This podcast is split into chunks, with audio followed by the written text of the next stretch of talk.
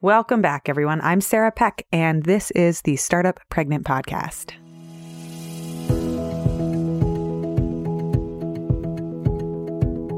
I got attached to the idea of being a really important lawyer. I thought I was such a really important lawyer. And I was really into that. I think I got a lot of self esteem from that.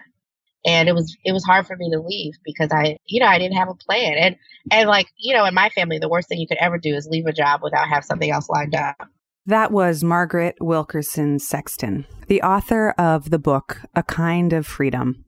It was a debut novel that went on to become a 2017 National Book Award nominee, a New York Times Notable Book of 2017, and a New York Times Book Review Editor's Choice. I read the book A Kind of Freedom in the fall of 2017, shortly after it came out. About the book, the New York Times says This luminous and assured first novel shines an unflinching, compassionate light on three generations of a black family in New Orleans, emphasizing endurance more than damage. Today, I get to talk to Margaret, the author, about the process first of becoming a writer after leaving a prestigious law practice, and then about writing the book.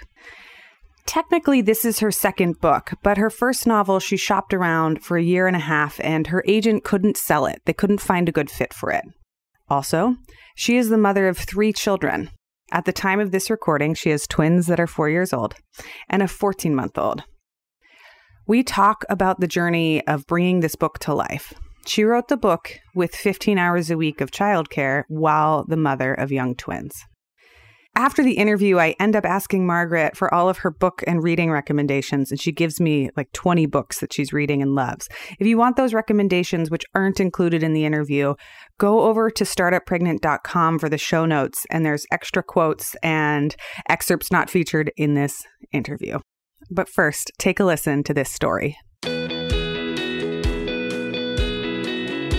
Welcome to the Startup Pregnant podcast, where we talk to creative leaders about what it means to be an entrepreneur and a parent. I'm your host, Sarah K. Peck. There is so much to learn when it comes to pregnancy and parenting. You all know that I'm a huge fan of learning from experts and gathering your tribe of people to learn from. So, one of the ones I highly recommend is called Alavita Nutrition. They are the sponsor of this episode, and they are a tremendous resource when it comes to food and health and wellness. Anna and Megan started the company, and they are registered dietitians and entrepreneurs, and they want to make eating good food and understanding nutrition easier for busy moms. I have been stalking their blog and reading all of the recipes, and now it makes a lot more sense why I crave a bazillion eggs and green juice during my pregnancy because I understand the science behind it. If you want to learn more about nutrition and how to take care of your body before you're pregnant and while you're growing a baby and afterwards, go check them out at Alavita Nutrition. Also, for Startup Pregnant listeners, if you use the code Startup Pregnant, you get 20% off of their self paced programs or their nutrition consultations. I have all the links in the show notes so you can check them out. And thank you, Alavita Nutrition, for being the sponsor of this episode.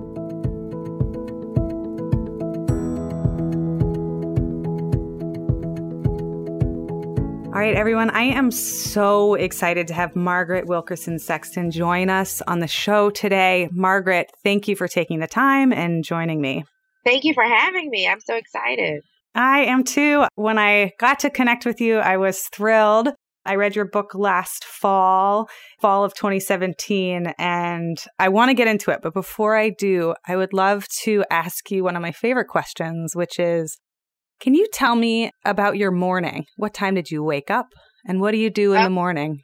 Yeah, that's a great question. I have three kids, and the oldest ones are twins, and they normally go to school. They're supposed to be there between 8.30 and 9 and so we usually get there about nine. Normally, my morning is just busy getting them together for school and getting the baby ready to go with us to take him. But actually, they're out of school this summer. And so it's just been really relaxing. I mean, it's been amazing just to set aside a few months where we don't have to be anywhere on a schedule. So it's not that they sleep in. That's not true. so we still wake up at like seven, six thirty, seven. But you know, we don't have to have that push to get ready and go somewhere. This morning we had one obligation at 10:30 and it was music class. So it's a very very soft obligation. We woke up, we had a leisurely breakfast. Oh, they played their new thing is they have dinner parties in the living room. So they like put together a dinner party while I was cleaning up and getting Miles together, the baby. And then we went to music class and if anybody's familiar with music class, it's so silly. It's for the children, but my teacher always says it's actually for the adults. And, you know, we sing silly songs and it's very humbling. Yeah. And then we came back home. So, how old are your kiddos, your twins, and then your baby? The twins are four, and the baby is 14 months today. Oh, still fresh. so new. yeah. So tell us about your parenting journey. Have you always known that you've wanted to be a parent? And then how was the process of becoming a parent for you? Yeah, I've always known I wanted to be a mom. I mean, I was the child who had 20 dolls and I had names for all of them and they were all my kids. And I would tell people, you know, I have 20 children. And it's funny because my daughter does the exact same thing right now. You know, it's not anything that I've trained her to do even implicitly she just has that instinct. She's always talking about having kids. But anyway, I was the same way. I feel like my process was a little bit, it was easy, you know, in some ways, in many ways, especially compared to other women I know. And I feel really grateful for that. I met my husband in college and we got married like nine years after we met. And then a year later, we had the twins. It was very standard. And I feel grateful that I didn't have to, you know, struggle around any of those areas. Now, having twins be the first pregnancy, that's a challenge. I mean, you know, we didn't expect to have twins. It was completely surprising and it was a challenge for sure. I didn't realize how challenging it was in some ways because I didn't have a frame of reference. They were my first kids, but just the level of of stress that would go into even like going to the grocery store, just everyday activities. It was a challenge. We enjoyed it so much that it didn't feel burdensome, but it was a lot. And then adding another child. Actually, the funny thing is adding Miles, the third child, that has really been an adjustment more than the twins. I think the twins, because we were so excited and it was our first time and that felt a little bit easier. But having three now, it feels hard. Of course, you know, you love it so much and it's truly the most joyful thing, but it's definitely challenging. It's definitely challenging to have very limited personal space and time as an introvert and to just constantly be on and to just constantly be doing for somebody else. It's rewarding, of course, but it's challenging. It's relentless. Yeah, it yeah. is, isn't it? Yeah. What in particular about the transition from the first kids? I know you had two to start, but how was adding the younger sibling surprising or different than you expected? It surprised me what an adjustment it continues to be. I think part of it is that he doesn't sleep well. I think about it a lot because I felt like I handled twins very gracefully and I felt graceful a lot of the time too, you know? And then with the third child, I just feel, even since the pregnancy, because I didn't sleep well when I was pregnant, I think it's the sleep. I think it's because I'm often so sleep deprived. He still wakes up, he's 14 months, he still wakes up multiple times a night.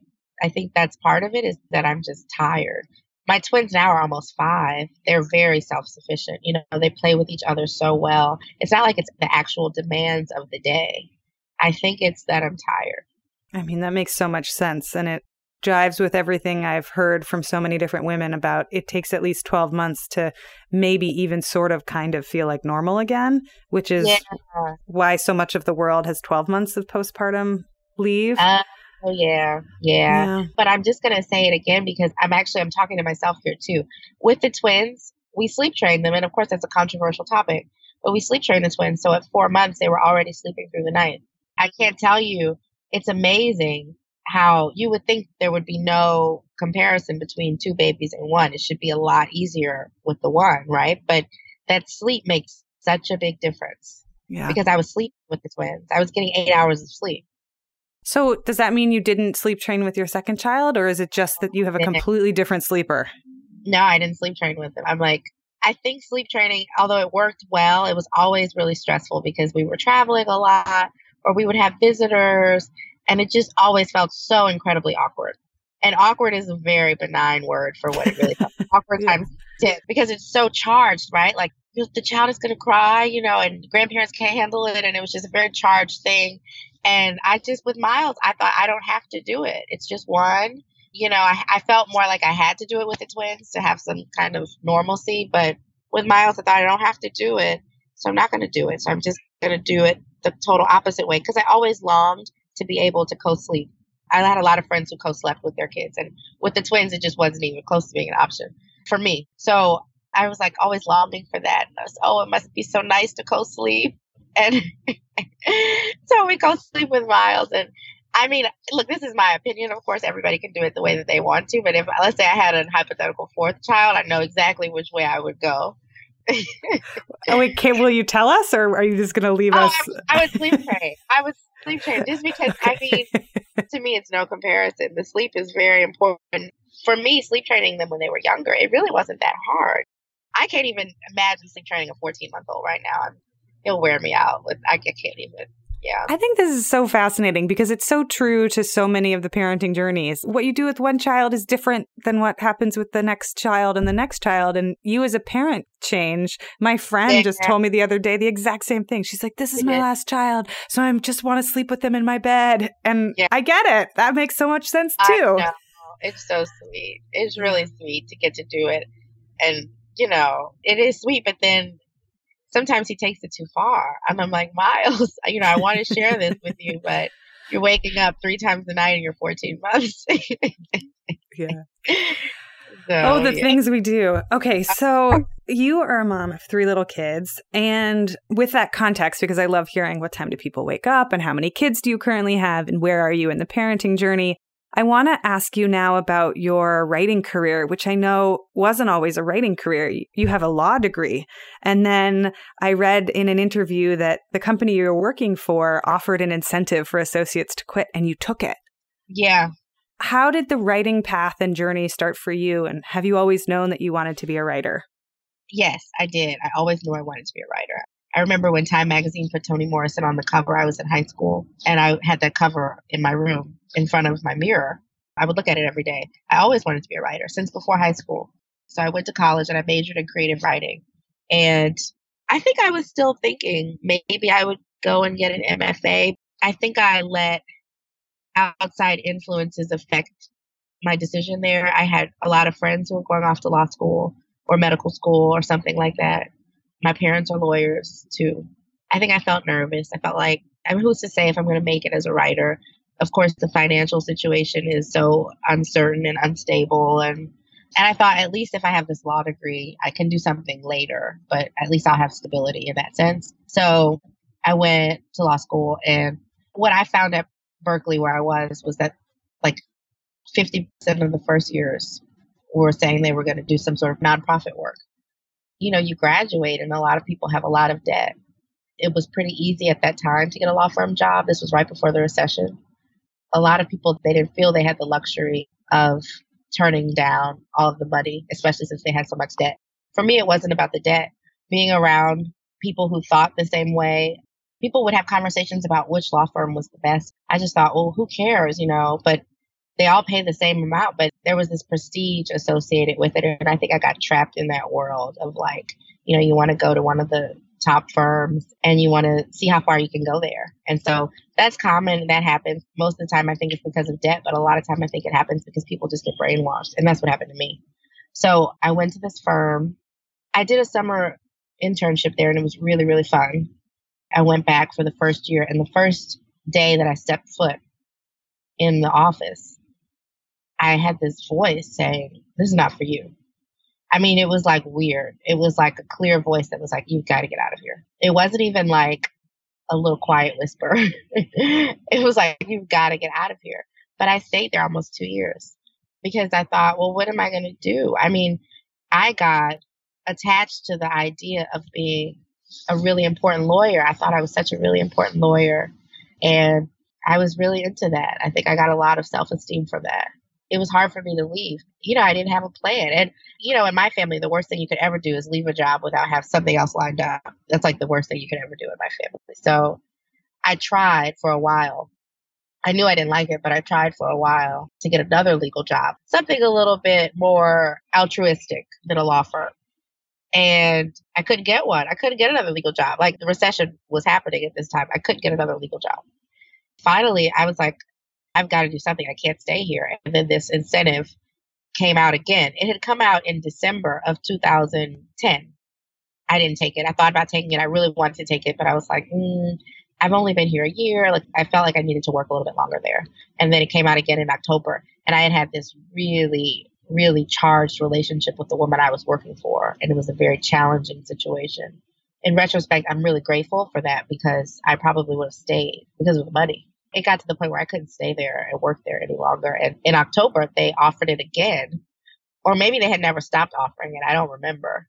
So I took it when I look back at my life later, I think I'll say that was one of the major decisions, the most major decisions that I've ever made. It wasn't about what I was doing. It's not about like, was I going to practice law or was I going to write? It was about learning how to live in faith versus fear.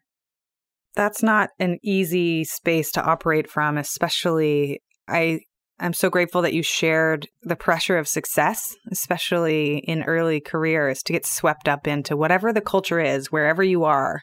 You did leave. Tell us about the decision to leave and to operate from this place of faith and what were the next steps that you took? Yeah, well, we went on this trip for like two weeks. And I was really just thinking the whole time, what am I going to do when I get back? I really had no idea. I had started a book in 2005 the year I graduated from college, I went to the Dominican Republic and I had written a book there and I never finished it. So I was thinking, well, I could go back to that book. I was seriously considering being a psychologist, either by means of being a social worker or getting a counseling master's. I really didn't know what I was going to do.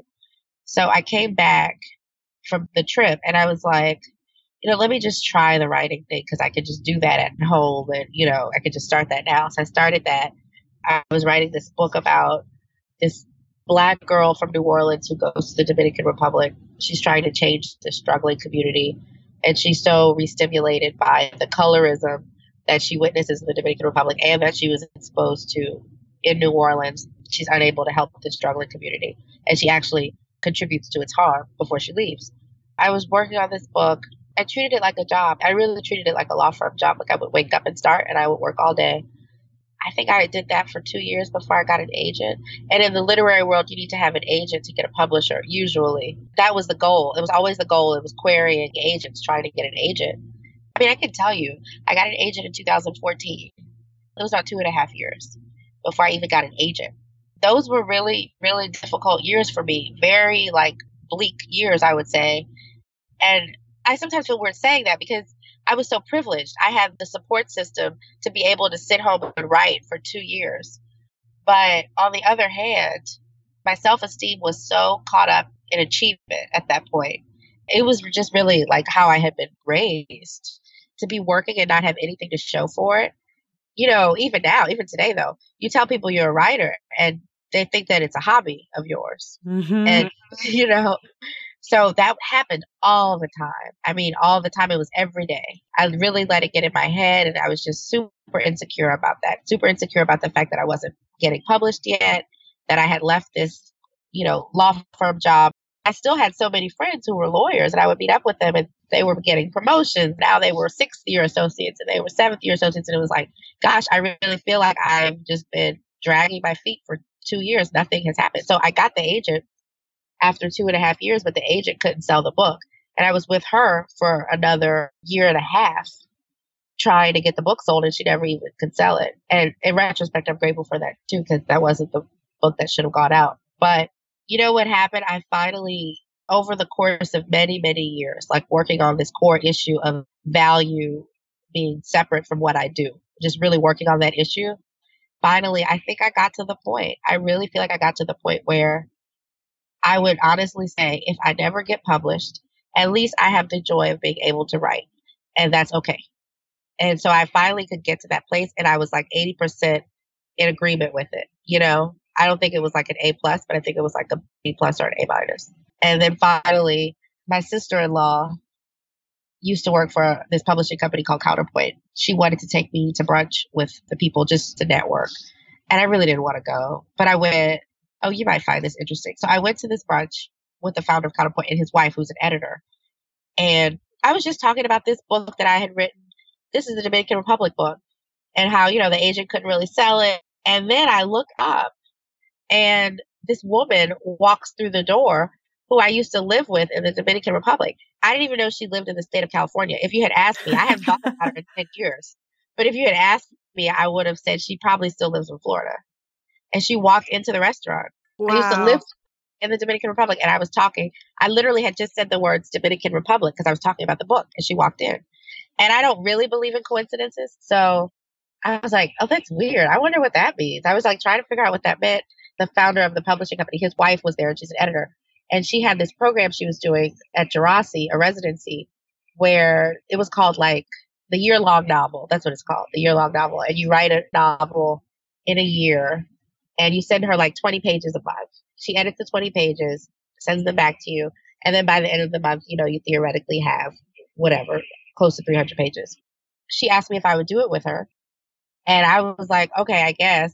I was hoping for something more direct in terms of the coincidence, but I was like, sure, I'll do this random program. And it was a year long program. So that meant I had to write another book. Her program was you actually have to write 20 pages a month and send it to her. So I had to write another book. So I was like, okay, I have this idea for a book anyway. I wasn't really excited about it, but I had always had this idea for this three generation book. And I knew how it would go. I knew that it would weave in and out. I knew how it would end. And I'd already written a third of it. I was like, all right, I might as well just finish that book, you know, just for something to do as a distraction, I guess, because this other one isn't going anywhere. So I did that. And then, like, three months in, she was like, this is really good. And she said, I really like this. When you finish it, I want to send it to Jack. Jack is the founder of the company. And I said, oh, okay. Once she said she was going to send it to Jack, I hurried up and finished it because I was like, I want to get this to Jack. So I finished it in like five months. It was a year long program, but I finished it in five months and she gave it to Jack, and Jack wanted to buy it. And so I didn't have an agent. I had left my agent at that point because she couldn't sell the other book. So Jack had to help me get the agent. So that's the agent I have now, Michael. Wow. And uh, yeah, I know. Interesting. I'm really fascinated by this process too, because I did a little bit of reading about it and I wanted to ask you this program that you went through where you go back and forth and you send pages it sounds like, from what I could glean, and please correct me about the actual experience, it felt like the book was taking you on a journey in some way. Like, I got the sense that you were exploring writing in a new way. Is that true? What was it like for you? That's a good question. I don't know if I've ever thought about that.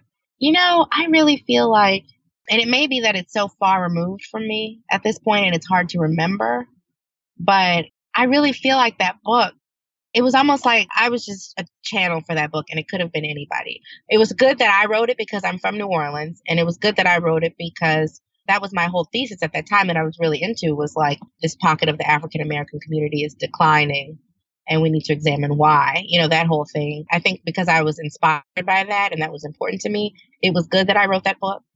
But I really don't feel like I don't feel like my soul was in that book. This book that I'm working on now, I really feel like it's my story. And it's not my story in terms of the facts at all, but it just feels like it's my soul's story. That's how it feels to me. A new book that you're working on today? Yeah. And I don't think I ever felt like that with that book I was working on. Although, oh, interesting. I'm not sure if that's a good thing or a bad thing because with the Dominican Republic book, I felt like that was my soul story too. And you see, that didn't really go anywhere. So I don't know. Maybe I need to be more removed from it, but I don't think so. Something tells me that that's not true. I think you know, it was good that I wrote that book. I really like it and I'm glad that I was able to tell that story, but I don't feel like when I look at it, like it was me. Like I feel like, you know, that was a story sort of independent of me. Aside from the logistical circumstances, I feel like a lot of people could have written it. The story that I'm working on now, I don't believe anyone else can tell this story. Hmm. Oh, I want to ask you about that. But also, can you tell us? So, your book came out in August 2017, and it became a debut novel that many authors would hope for. And I read it a few months after it came out. Our friend Carrie sent it to me, and many other people were like, You should read this book. And I said, Okay. I want to know about now that we've given the context of your life with two four year olds and a 14 month old, how on earth did you finish your manuscript while pregnant, I imagine? And what was your writing practice like? And what's your writing practice like today? Yeah, well, since the twins were seven months, I started getting like 15 hours of childcare. So I would have that and I would use it. I didn't use it for anything else. If I had to go to the grocery store, that would be something I would do with the kids. Anything else would be with the kids. I would turn it into an activity. But when I had my time with the childcare, I only wrote for the most part. And I think that I get obsessed with stuff. And so it wasn't hard to do that because I was obsessed with it. So it was more of a situation of like trying not to be thinking about your book while you're doing other stuff. Because every free moment I had, I wanted to be working. I would work on the weekends because my husband could have the kids more, so I would work on the weekends just because I wanted to have more time with it. I like it when it's finished. I'm a little bit impatient with it, and I think that's something I need to work on. I want to get to the finish line very as fast as I can, you know, as fast as I can. I like so, that. so yes, I just really like it. I just really like it.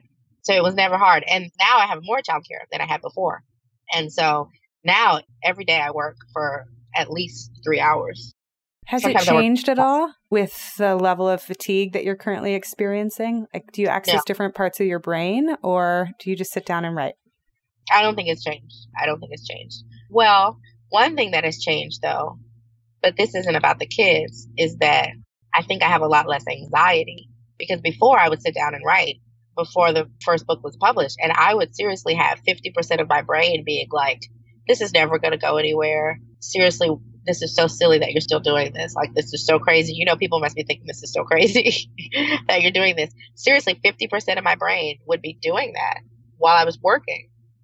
And I would have so much anxiety because, yeah, I wanted to get to the finish line, but it was also like, I was so obsessed with getting published. So I was like, I gotta get this query letter out tomorrow. You know, I would set these artificial deadlines. I gotta get this query letter out tomorrow, or and I was just so nervous. And now I just feel way more relaxed, way more relaxed. So that's what's changed. I mean, I feel way more relaxed, and I also feel more like worthy of the time to write. Because another thing I used to do, I would like shortchange myself on childcare because I was like, oh gosh, you know, you don't have a job, job, you know, so I would give myself just a little bit of childcare. And a lot of times I would just be writing while they were napping and stuff. And now I just feel like I'm giving myself a little bit more validation and, you know, I'm allowing myself to actually own this is what I do and I need this time. And it's not where you would think it would be at this stage, but it's a lot better than it was. That's so interesting. That reminds me, I wrote a note to myself many years ago when I was blogging, and the note said on my wall, like, take yourself seriously as a writer. And the theme comes up again now that I'm running a business. I have a little note on my wall that says, act like an entrepreneur, like act like a business owner. And it's interesting how there are times in our careers, and I'm sure even as parents, it's like, what am I doing? Like, how do I, is this real? Is this not real? And what you just said yeah. about it's so interesting. Yeah, I know. And I don't know if it ever goes away. Yeah. So tell me about this new book that you're working on. Of course, if you want to talk about it, because I know also sometimes talking about the thing is not doing the thing. So I'll leave that in your court. Can you share with yeah. us? Yeah, okay. I could talk about it. It's about, I still haven't figured out how to say it concisely. It tells the story of a former slave who forms this relationship with a white woman who lives next door to her. And she learns over the course of the relationship that the white woman is part of the KKK. And it tells that story, and then it also tells a story in parallel about a woman in contemporary time, a black woman who's married to a biracial man, and her white mother-in-law moves in and gradually starts. At first, it's just weird behavior, and then it gradually develops into racially charged behavior, and she has to figure out how to handle it. So it's these two stories in parallel, and there's an unexpected connection between them. Where are you in the writing process? I think I'm going to be done in a week with the first draft. wow. With, first, with the first draft, with the first draft. You know what I mean? yeah, but it's still, you put all the blocks in place and you're moving it around and it's there. There's the pieces. So. Yeah, I think so. I mean, I've worked on it a lot. I rewrote it quite a bit. This might be the fifth time I'm rewriting this particular part, but I have a good feeling about. I actually sat down and wrote the story out you know, a summary of it, the section that I'm working on.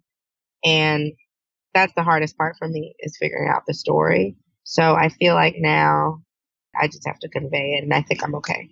What do you mean by that? That the hardest part is figuring out the story? Oh, well, like I always know, you know, the circumstances or the characters. I always wanted to write this book. these two stories where this woman has this white mother in law who comes in and they have a great relationship, but then it starts getting weird and gradually this older woman starts becoming racist. And then, you know, the story of the former slave. I always wanted to write those together, but I really, really struggle with plot.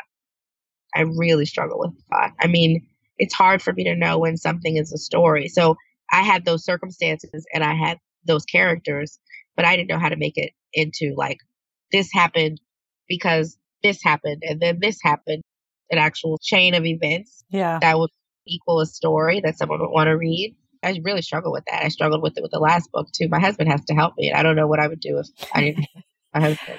I remember hearing an interview with you, something to that effect. Like you would read aloud drafts to your husband, and he would be like, Yeah, I would turn the page, or No, I wouldn't turn the page to help you with the story. I may be butchering the yeah. anecdote. No, he literally, like, I finally realized with a kind of freedom, I finally realized, please, you know, don't spend more than a week writing anything without verifying with your husband that it's actually a story. Because I spent years, you know, yeah, first book, and it's like there's not really much of a plot here.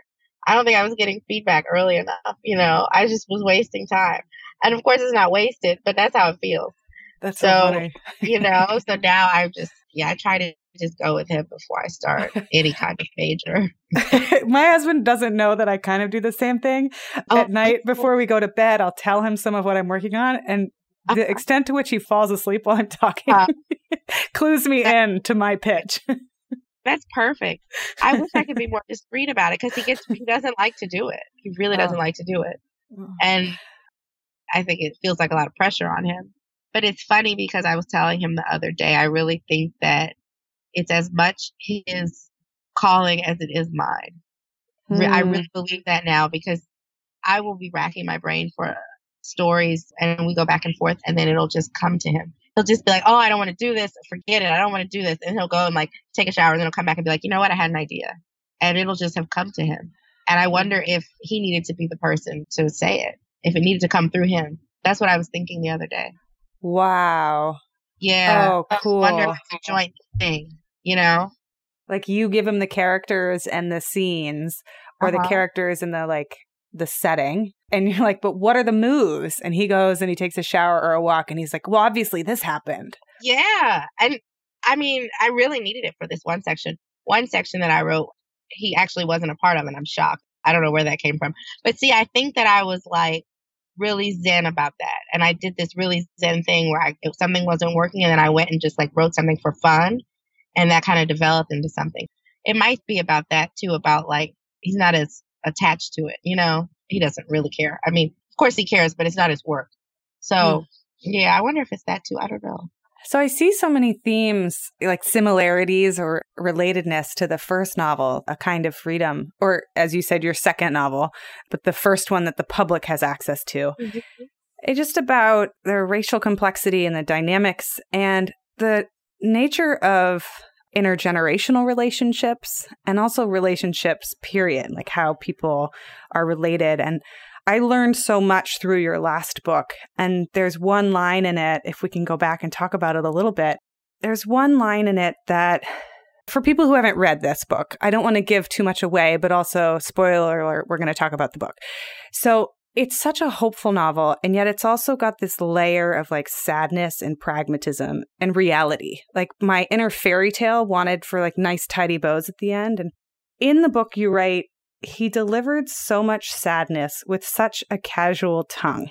And I felt like that captured a lot of my emotional reaction to the book of there's so much sadness in here. There's so much yet you lay it out with such clarity and such detail and it's not like it's moralizing at you it's just showing you a scene and then you get it. So what is your relationship to this novel a kind of freedom now that it's been published and now that you can look back at it? What's changed for you? Well first thank you so much. That was so kind and also so well said. I've heard someone say that it was a naturalistic view of whatever it was conveying. And that's what you're saying. But I had never thought of it that way. Like, that is a good line to describe it. You wrote I, it. well, thank you. But it's helpful for me because, you know, you think about styles. And so that's interesting. I really appreciate that. Well, my relationship with it, I still appreciate it. You know, I'm really proud of it. Less interested in it though, you know, mm. Because it's like anything. You go on to the next thing, but I'll always be proud of it. And I think we did a good job. And I mean, we, the whole team that worked on it, I think we did a good job on it. What really makes me happy is that people seem to be getting a lot from it. People who have read it seem to be getting a lot from it. You know, some people seem to be learning, or some people seem to be saying, oh, yeah, that resonates with my own life or my own family's life. And that's really cool. And that never really gets old. There was this period when it first came out where, you know, you're doing like the book tour and all that. It's very busy and you get a lot of emails and notes. And it was just a very busy time. I think maybe it's not that I didn't appreciate the reception. There was just a lot of examples of it. So they kind of like blend. But now for literary terms, it's old. So, you know, it's very unusual. Maybe once every two weeks or a month, somebody will write me and say something nice about it. I really cherish it more now because I don't have as many examples of it. And it's just so nice. It's so nice that this lady wrote me yesterday and was like, This was great. When's your next book coming out? Just basic like that. And I looked at where she was from because she had sent me a note on Facebook. And I think she's from it's Florida or New York. It's one of those. I was like, gosh, if I could have told my younger self that this person from Florida or New York, this random person I don't know would be writing and talking about these characters, you know, having access to them, characters that were so privately mine in my own writing space. I would have been so happy about that. And I am so happy about that. But there are moments like that that I have all the time now where I'm like, wow, I just kind of have to bask in it because that's what I wanted and it has come to pass. It's so wild. I always imagine like what the relationship is to these projects that you you know we build up in our minds about their importance and then we deliver into the world sometimes to lots of fanfare and sometimes to silence like dead silence and yeah. and then how we relate to them as time goes by as it does what's next for you and this book coming out and what are you looking forward to now i think i'm really looking forward now to the same experience you know in terms of connecting with readers that's what i mean by that so just connecting with readers. And I also feel like this book is a little bit deeper. It's a lot deeper. And it's a little bit more nuanced. And I think this book is going to mean more to a certain demographic. The book is for everyone. I think everyone will appreciate it, but I really feel like I'm representing Black women well with this book. And not that I wasn't with the other one, but I just feel like the kind of freedom was more like instructive than anything. Like it was more of a teaching tool. I don't think that many black readers read it and learned from. You know what I mean? I mean, they were like, "Oh, I didn't know that." But it was more of a teaching tool and a resonance tool for black readers, but a teaching tool for the country. And this is also I'm trying to do the same thing in terms of sharing a message, but I also think it will speak to black people on a very deep level. And you know, I always say this and I mean it. Leave us a review on iTunes if you like our show. It takes a few seconds and it really does help us a lot. If you want more of what we're talking about, go over to startuppregnant.com and get on our email list. We send out a weekly newsletter with time saving tips for parents and entrepreneurs. And I always include a weekly gadget or tool or something awesome that we've stumbled upon to help make your life just a little bit easier. And as always, you can reach out to us at hello at startuppregnant.com. We love hearing from you.